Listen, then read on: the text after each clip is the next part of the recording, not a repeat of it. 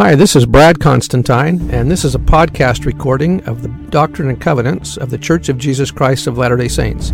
Even though this is not an official recording of the Church of Jesus Christ of Latter day Saints, every effort has been made to be as doctrinally and historically accurate as possible. Every day, a new section of the Doctrine and Covenants will be released. I hope that you'll visit this often and be able to share this uh, with your friends.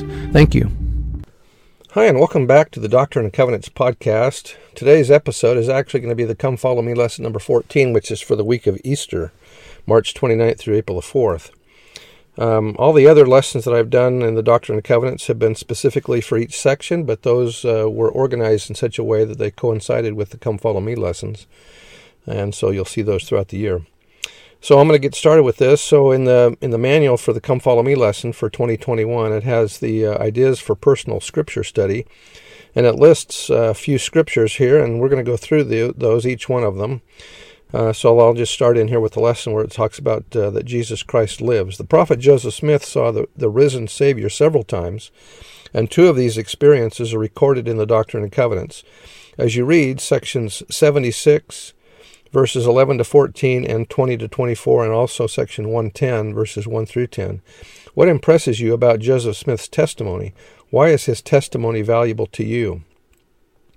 Now, as I'm going through these, remember that these are primarily using scriptures from the Doctrine and Covenants. Last year's Come Follow Me lesson at Easter time included mostly Book of Mormon uh, scriptures, which are also wonderful. So, you know, you can augment this discussion with those from last year because they are really good. Anyway, section 76 reads We, Joseph Smith Jr., Sidney Rigdon, being in the Spirit on the 16th day of February, in the year of our Lord 1832, by the power of the Spirit, our eyes were opened and our understandings were enlightened, so as to see and understand the things of God even those things which were from the beginning, before the world was, which were ordained of the Father, through his only begotten Son, who is in the bosom of the Father even from the beginning of whom we bear record, and the record which we bear is the fullness of the gospel of Jesus Christ, who is the Son, whom we saw, and with whom we conversed in the heavenly vision. And we beheld the glory of the Son on the right hand of the Father, and received of his fullness, and saw the holy angels and them who are sanctified before his throne, worshipping God and the Lamb, and who worship him for ever and ever. And now, after the many testimonies which have been given of him, this is the testimony last of all or most recently, which we give of him, that he lives, for we saw him even on the right hand of God. And we bear and we heard the voice bearing record that he is the only begotten of the Father, that by him and through him and of him the worlds are and were created, and the inhabitants thereof are begotten sons and daughters unto God. So in this section 76, where it talks about uh, the jurisdiction of Jesus here, um, it mentions uh, how he is the, the Savior of other worlds as well. Elder McConkie said, Now our Lord's jurisdiction and power extend far beyond the limits of this one small earth on which we dwell.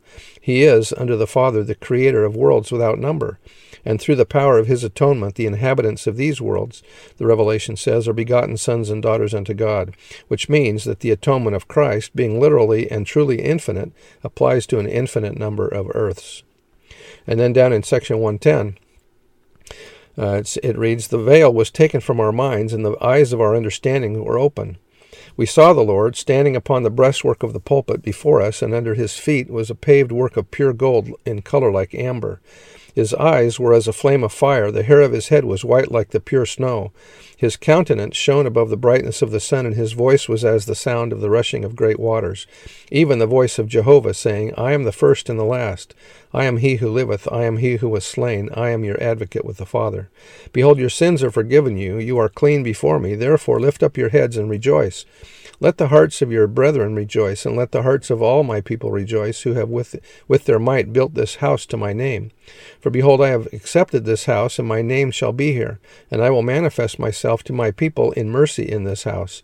Yea, I will appear unto my servants, and speak unto them with mine own voice, if my people will keep my commandments, and do not pollute this holy house. Yea, the hearts of thousands and tens of thousands shall greatly rejoice in consequence of the blessings which shall be poured out, and the endowment with which my servants have been endowed in this house, and the fame and this house and the fame of this house shall spread to foreign lands, and this is the beginning of the blessing which shall be poured out upon the heads of my people. Even so, Amen. And so, as we look at this, these scriptures here, it talks about the description of the Savior, uh, of the Savior, and and uh, it's kind of hard to describe something heavenly like that. And so, Joseph did the best he could with uh, what he could. Also, throughout the Doctrine and Covenants, the Savior bore witness of his own mission and divinity. What do you learn about the living Christ from his words in Doctrine and Covenants, section 29, verse 5, chapter or section 38, verse 7, and section 62, verse 1? You might consider recording declarations like these that you find as you study the Doctrine and Covenants. So 29 verse 5 reads, Lift up your hearts and be glad, for I am in your midst, and am your advocate with the Father, and it is his good will to give you the kingdom. Section 38 verse 7 reads, But behold, verily I say unto you, that mine eyes are upon you. I am in your midst, and ye cannot see me. And then 62 verse 1 Behold and hearken, O ye elders of my church, saith the Lord your God, even Jesus Christ your advocate, who knoweth the weakness of man, and how to succor them who are tempted. How was Jesus able to succor us? This revelation reassures that the saints that G- reassures the saints that Jesus Christ by experience is familiar with our mortal trials and temptations. Moreover, he knows how to help us to overcome our weaknesses and has made ample provision and preparation to cleanse us from our sins. See also Joseph Smith History, uh, chapter or sec, yeah, chapter one, verse seventeen, which reads, "It no it no sooner appeared than I found myself delivered from the enemy which held me bound. When the light rested upon me, I saw two personages whose brightness and glory defy all description standing above me in the air. One of them spake unto me, calling me by name, and said, pointing to the other, This is my beloved Son. Hear him. On other occasions, Joseph Smith said, a personage appeared in the midst of this pillar of flame, which was spread all around, and yet nothing consumed. Another personage soon appeared, uh, like unto the first. According to uh, another account, Joseph saw a personage in the fire of light complexion, blue eyes, a piece of white cloth drawn over his shoulders, with with right arm bare, his right arm bare. After a while, another person came to the side of the first. In the Wentworth letter, Joseph wrote that the two he saw two person, two glorious personages who exactly resembled each other in features and likeness. Uh, also, it says uh, in the in the lesson, "Because of Jesus Christ, I will be resurrected." Joseph Smith knew how it feels to mourn the death of loved ones. Two of his brothers, Alvin and Don Carlos, died as young men. Joseph and Emma buried six children, each younger than two years old. But from the revelations he received, Joseph gained an eternal perspective on death and God's eternal plan. Consider the truths revealed in Doctrine and Covenants, section 29, verses 26 to 27 section 42, verses 45 to 46, 63, verse 49, and 88, verses 14 to 17, 27 to 31, and section 93, verses 33 to 34. How do these revelations affect the way you view death? How can they affect the way you live? Section 29 verses 26 to 27 reads, But behold, verily I say unto you, before the earth shall pass away, Michael, mine archangel, shall sound his trump, and then shall all the dead awake, for their graves shall be opened, and they shall come forth, yea, even all. And the righteous shall be gathered on my right hand unto eternal life, and the wicked on my left hand shall will I be ashamed to own before the Father. Section 42 Thou shalt live together in love, insomuch that thou shalt weep for the loss of them that die, and more especially for those that have not hope of a glorious resurrection. And it shall come to pass that those that die in me shall not taste of death, for it shall be sweet unto them. That doesn't, that doesn't mean that uh, saints aren't going to feel the pains of death, but it's uh, Joseph Fielding Smith said to some members of the church, the saying that those who die in the Lord shall not taste of death has been a hard saying. They have seen a good, faithful men and women suffer days and at times for months before they were taken. But here the Lord does not say that they shall not suffer pain of body, but that they shall be free from the anguish and torment of soul, which will be partaken of by the wicked. And although they may suffer in body, yet death to them will be sweet in that they will realize that they are worthy before the Lord. With reference to this phrase, President Kimball said, I think that means that we are not going into the other world feeling resentment and reticence. After they get past a certain point, they go with happiness, peace, and contentment. Section 63 reads, Yea, and blessed are the dead that die in the Lord, from henceforth when the Lord shall come, and old things shall pass away, and all things become new, they shall rise from the dead, and shall not die after. and shall receive an inheritance before the Lord in the holy city. Notice that it mentions that they won't die anymore, uh, that once your body has been reunited with your spirit, then that can never be separated again. Section 88 verses read, Now verily I say unto you that through the redemption which is made for you is brought to pass the resurrection from the dead.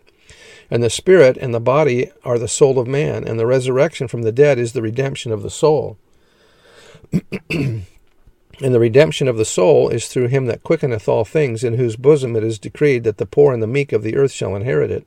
For notwithstanding they die, they shall also they shall also rise again a spiritual body. They who are of a celestial spirit shall receive the same body which was a natural body. Even ye shall receive your bodies, and your glory shall be that of the, that glory by which your bodies are quickened. Ye who are quickened by a portion of the celestial glory shall then receive of the same even a fullness. And they who are quickened by a portion of the terrestrial glory shall receive of the same even a fullness. And also they who are quickened by a portion of the telestial glory shall then receive of the same even a fullness. And then in, in section 93, for man is spirit, the elements are eternal, and spirit and element inseparably connected receive a fullness of joy. And when separated, man cannot receive a fullness of joy.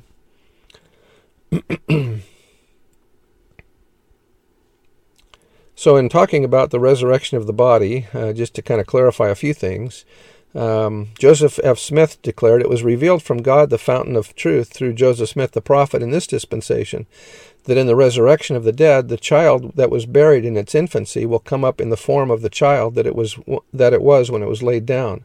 Then it will begin to develop. From the day of the resurrection, the body will develop until it reaches the full measure of the stature of its spirit, whether it be male or female. And then Joseph Smith also said there is no fundamental principle belonging to a human system that ever goes into another in this world or in the world to come.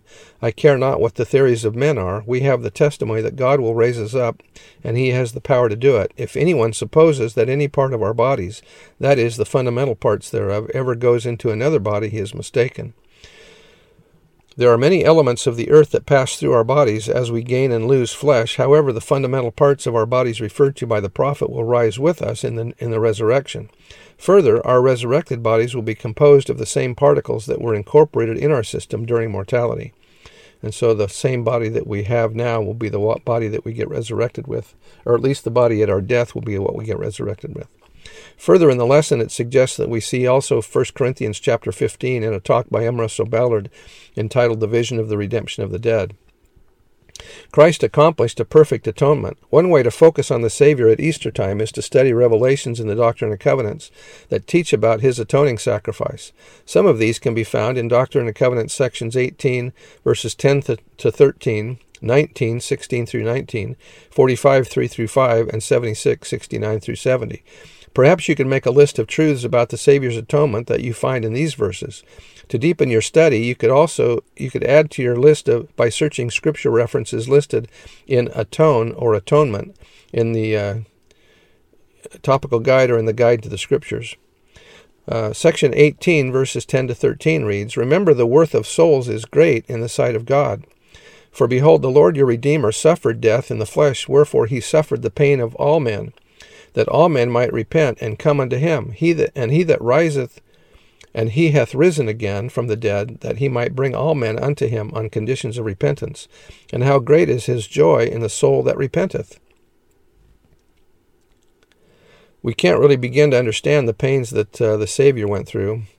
Uh, Orson F. Whitney said, the piled up agony of the human race, what is thrown on the scale of remorse as observed by Truman Madsen, when we aggregate the cumulative impact of our vicious thoughts, motives, and acts, what, as Elder Featherstone inquired, is the weight and immensity of the penalties of all broken laws crying from the dust and from the future, an incomprehensible tidal wave of guilt? How many searing consciences has this world produced, and to what depths of depravity has this earthly sphere sunk? Can anyone possibly fathom the horrendous consequences of such sin? Not only did the Savior fathom it, he felt it, and he suffered it. Section 19 talks about the suffering of Jesus. It says, For behold, I, God, have suffered these things for all, that they might not suffer if they would repent. But if they would not repent, they must suffer even as I. which suffering caused myself, even God, the greatest of all, to tremble because of pain, and to bleed at every pore, and to suffer both body and spirit, and would that I might not drink the bitter cup and shrink. Nevertheless, glory be to the Father, and I partook and finished my preparations unto the children of men. I like this uh, scripture here, or this uh, comment that Elder uh, Merrill J. Bateman gave uh, in General Conference in April of 1995. He said, For many years I have thought of the Savior's experience in the garden and on the cross as places where a large mass of sin was heaped upon him. Through the words of Alma Abinadi, Isaiah, and other prophets, however, my view has been changed. Instead of, a, of an impersonal mass of sin, there was a long line of people. As Jesus felt our infirmities, bore our griefs, carried our sorrows, and was bruised for our iniquities, the atonement was an infinite or was an intimate, personal experience in which Jesus came to know each of us or how to help each of us. The Pearl of Great Price teaches that Moses was shown all the inhabitants of the earth, which were numberless as the sand upon the seashore. If Moses beheld every soul, then it seems reasonable that the Creator of the universe has the power to become intimately acquainted with each of us. He learned about your weaknesses and mine. He experienced your pains and sufferings. He experienced mine. I testify that He knows us. He understands the way in which we deal with temptation. He knows our weaknesses. How more, how, but more than that, more than just knowing us, He knows how to help us if we come to Him in faith. And then in verse uh, section 45 it reads, Listen to him who is the advocate with the Father, who is pleading your cause before him, saying, Father, behold the sufferings and death of him who did no sin, in whom thou wast well pleased. Behold the blood of thy Son, which was shed, and the blood of him whom thou gavest, that thyself might be glorified.